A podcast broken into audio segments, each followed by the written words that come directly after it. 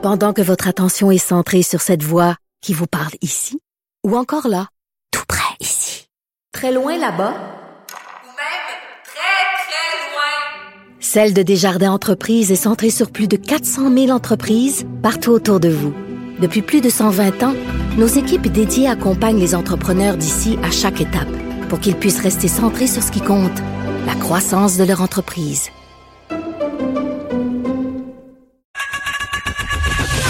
Geneviève Peterson.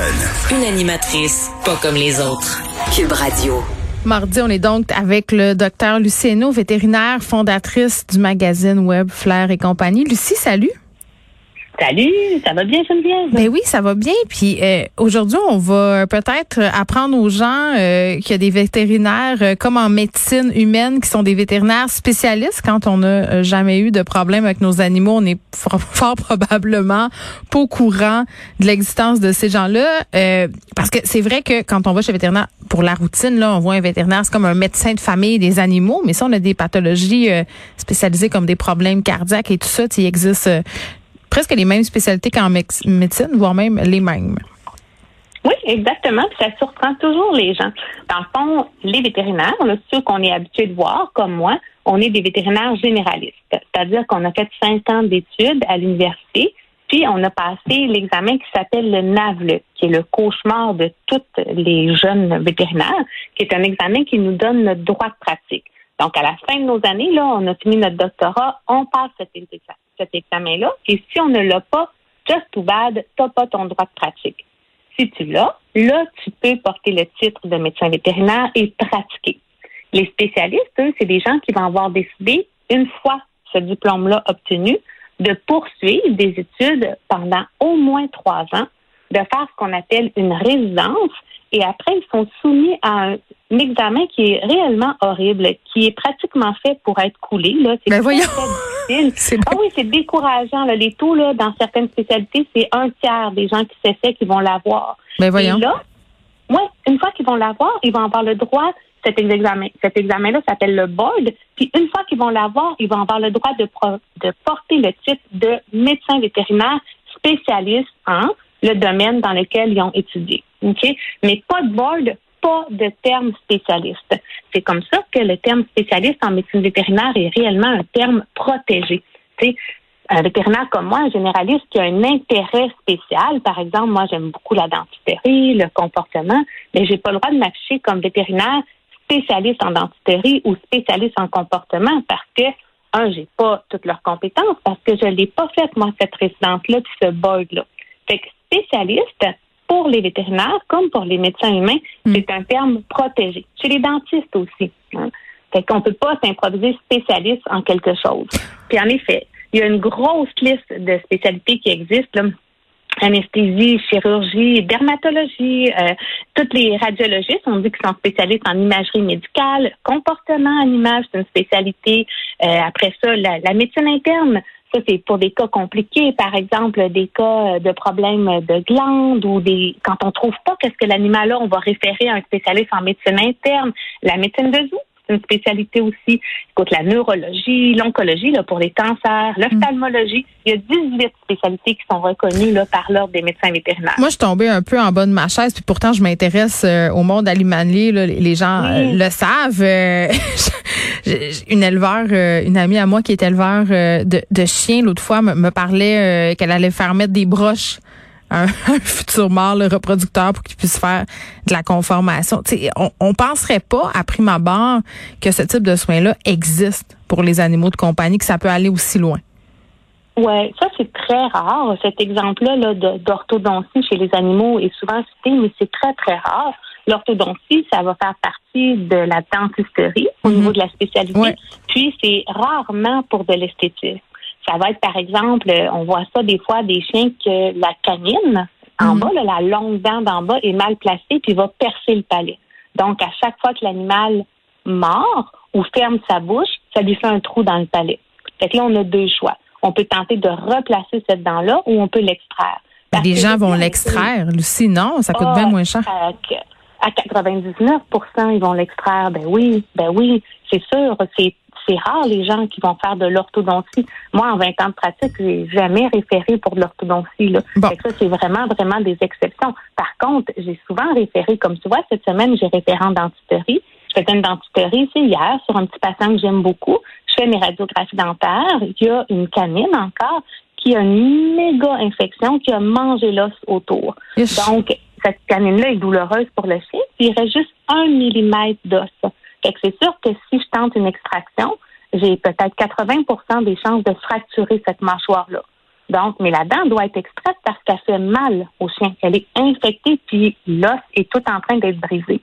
Donc, ce chien-là a été référé chez un spécialiste parce que si la mâchoire brise, le spécialiste va pouvoir la réparer directement pendant l'intervention, ce que moi, je peux pas faire. Bon, on, on, fera une autre fois, on pourrait faire l'importance de brosser les dents de nos animaux et les trucs pour y faire Oui. venir.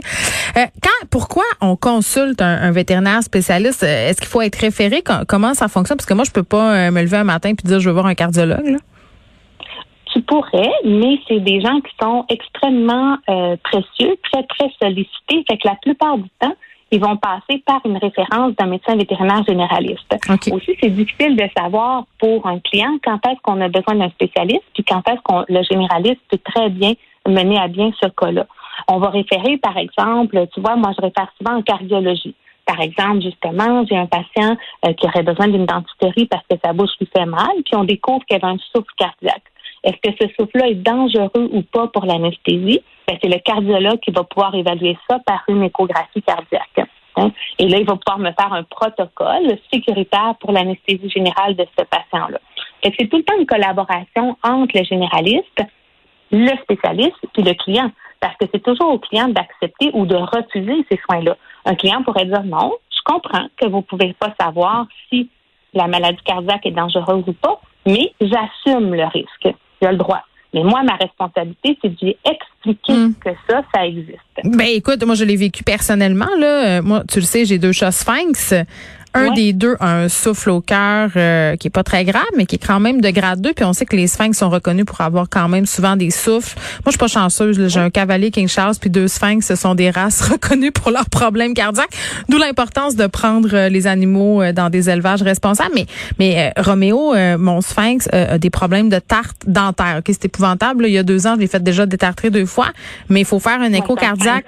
C'est ça, il faut faire l'écho cardiaque, mais c'est- quand même, je vais pas faire de mauvais jeu de mots, mais ça fait mal au cœur parce que ça augmente énormément les coûts de l'intervention, de devoir payer à chaque fois l'échographie plus euh, le détartrage qui est quand même déjà très très cher. Moi, je comprends les gens à un moment donné de dire, ben moi, je vais vivre avec déjà que faire détartrer mon animal, ça me coûte 600-700 dollars.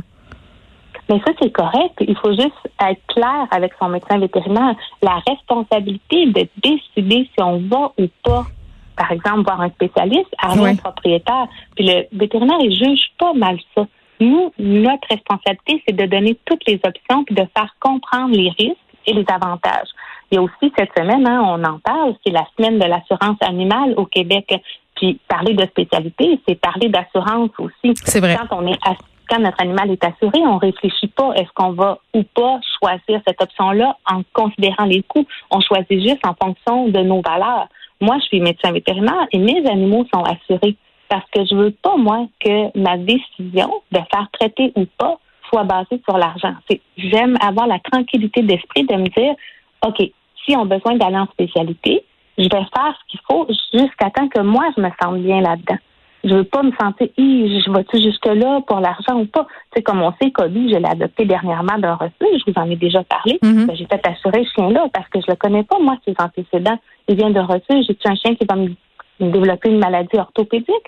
Ben, je veux pouvoir le faire opérer à ce moment-là par un chirurgien spécialisé s'il en a besoin. C'est un chien aussi qui aime la prédation. Je vous ai parlé de son goût pour les porcs épics. Ah, oui. Ben, à ce moment-là, sais, ben oui, je veux pouvoir faire ce qu'il faut pour ce chien-là. Donc, je me suis offert une tranquillité d'esprit par rapport à lui pour ça. Mais il faut vraiment s'enlever de la tête que le médecin vétérinaire juge négativement les gens qui vont pas vouloir aller vers ces options-là. Il faut juste les comprendre, savoir qu'elles existent, puis avoir une discussion claire avec le vétérinaire. Mm. Oui, j'ai le goût. Non, j'ai pas le goût. Pour toutes sortes de raisons. Il n'y a pas juste l'argent. Il y a aussi des gens qui vont dire non, moi je l'aurai l'argent, mais je vais pas la mettre là-dessus pour mon animal. Et c'est correct aussi. Il faut juste avoir un discours clair avec le propriétaire, entre le vétérinaire et le propriétaire. Puis ces spécialistes-là, est-ce qu'ils exercent dans des hôpitaux vétérinaires? Comment ça marche? Oui, la plupart exercent dans des centres de référence, hein, des centres qui sont ouverts 24 heures sur 24. Il y en a aussi qui sont des euh, en pratique solo, comme moi, j'ai une associée, euh, Dr Isabelle de Montigny, qui est spécialiste vétérinaire en comportement. Elle, elle exerce dans une clinique de généralité avec une portion comportement. Il y en a d'autres qui ont leur clinique un peu comme ça. Et puis, il y en a aussi qui vont aller de clinique en clinique, d'établissement vétérinaire en établissement vétérinaire. Des cardiologues, souvent? Oui, exactement. Le cardiologue, c'est à lui que je pensais. Des spécialistes en médecine interne aussi qui vont faire ça. Puis les spécialistes, en plus d'avoir toute la compétence dont je vous parlais, mais aussi de l'équipement beaucoup plus pointu. Ça, ça va être une autre raison, par exemple, pour laquelle on va euh, référer. Euh, par exemple, si on a besoin d'un scan pour évaluer un problème neurologique, ben là, il n'y a pas de scan en clinique privée. En, clinique, je veux dire, à ce moment-là, on va devoir référer dans des centres de référence ou bien les ophtalmologistes, ils vont avoir des loupes de fous là, qui grossissent plusieurs dizaines de fois pour aller évaluer l'œil. Nous, on n'a pas ça. C'est des équipements qui coûtent très, très cher puis qui sont réservés à un champ de pratique de la médecine vétérinaire. Fait ne pourrait pas avoir tout, tout ça dans chaque établissement vétérinaire. Bon, puis bon, on s'en sort pas. Là, on a parlé déjà d'argent pas mal, mais dans ma tête, quand je pense à médecin vétérinaire spécialiste, euh, ça fait chicketching. Est-ce que est-ce que c'est c'est cher? Une consultation en spécialité? Oui. C'est plus cher. C'est sûr que c'est plus dispendieux. Ça va dépendre de quel type de consultation. C'est la consultation comme telle peut peut-être jouer autour de 200 dollars. Ça dépend des spécialités puis ce qu'on va faire. Euh, mais encore là, c'est pas tous les cas qui vont en avoir besoin non plus. Des fois, on va juste aller chercher une évaluation par un spécialiste, puis le spécialiste va nous faire un plan qui peut être fait en clinique générale. C'est une grosse, grosse collaboration là, vraiment entre les spécialistes et les généralistes. Mais c'est sûr que c'est plus dispendieux, ne serait-ce que pour payer l'équipement dont je vous parlais. Oui. comme si on parle d'un appareil à radiographie, on, pour les animaux, on parle de plusieurs dizaines de milliers de dollars. Hein, les appareils pour les animaux sont pas moins dispendieux que les appareils pour la médecine humaine. C'est juste qu'ils sont pas subventionnés. Fait que c'est quelque chose qui coûte très, très cher comme une échographie qui est performante. Bien, on parle de bien plus que 50 000 Fait que ces spécialistes-là, ben oui, ils chargent en conséquence pour pouvoir offrir ces équipements-là qui vont avec leur expertise. Il y a des gens qui nous écoutent qui n'ont pas d'animaux puis qui sont pas, qui ont pas particulièrement d'atomes crochus avec les chiens, les chats ou les autres animaux de compagnie puis qui se disent, hey, ça se peut-tu payer ces montants-là pour des animaux? Moi, dans mon temps, t'avais un chien, t'es malade, tu t'en allais en arrière de la grange puis tu sais, veux dire, ça a quand même changé, Lucie. Il faut se l'avouer, notre relation aux animaux de compagnie, elle a beaucoup évolué, là. Mais c'est sûr. Puis tout peut être porté à jugement. Tu sais, comme moi, j'ai des amis qui vont aller se faire teindre les cheveux en blond à chaque trois ou quatre semaines, puis qui vont payer le prix qui vient avec. C'est des choix. Moi, ça fait longtemps que dans ma vie, j'ai décidé que chacun était responsable de ses choix. Moi, en tant qu'ami des animaux, je trouve que c'est une priorité dans ma vie. Mais un autre pourrait dire, nous, on mange au restaurant tous les samedis soirs, puis le montant du restaurant nous coûte ce que ça nous coûterait une semaine d'épicerie. Mais nous, c'est important pour notre famille. On parle du bon temps. Moi, ce bonheur-là, je l'ai plus avec mes animaux. Et c'est juste une question de choix personnel. Fait qu'on peut pas non plus culpabiliser les gens qui vont décider de mettre cet argent-là sur les animaux. Ce sont des choix. Il faut s'enlever de la tête, l'argent qu'on met sur les animaux n'est pas de l'argent qu'on enlève ailleurs. C'est comme quand, justement, la personne choisit de se faire teindre en blond ou d'aller manger au restaurant. Mm. C'est pas de l'argent qu'elle enlève ailleurs. faut assumer ses choix. Euh, tu t'entendrais bien avec mon chum, oui, il faut assumer ses choix. Il faut arrêter ce jugement-là. Les gens qui aiment les animaux ont le droit de mettre leur argent sur eux parce que la relation qu'ils vivent avec leurs animaux leur apporte du bonheur. Et les gens qui aiment pas ça ont pas à investir là-dedans ou à juger les autres. Ah, mais c'est vrai que souvent, euh, on se fait juger, nous, euh, les dog lovers, là, les gens comprennent pas, euh, puis ils se demandent comment, ils voient ça comme un passif puis comme une dépense, alors que ça rapporte, en tout cas, moi, ça me rapporte beaucoup, juste au niveau de mon anxiété. Flatter le chien, ça vaut bien des séances de psy. Docteur Renaud, merci, c'est toujours un plaisir. Docteur Renaud, qui est vétérinaire, vous pouvez aller lire plein d'articles super intéressants sur son magazine web Flair et compagnie. Merci, Lucie. Ça me fait plaisir. À la prochaine, Geneviève. Bye bye.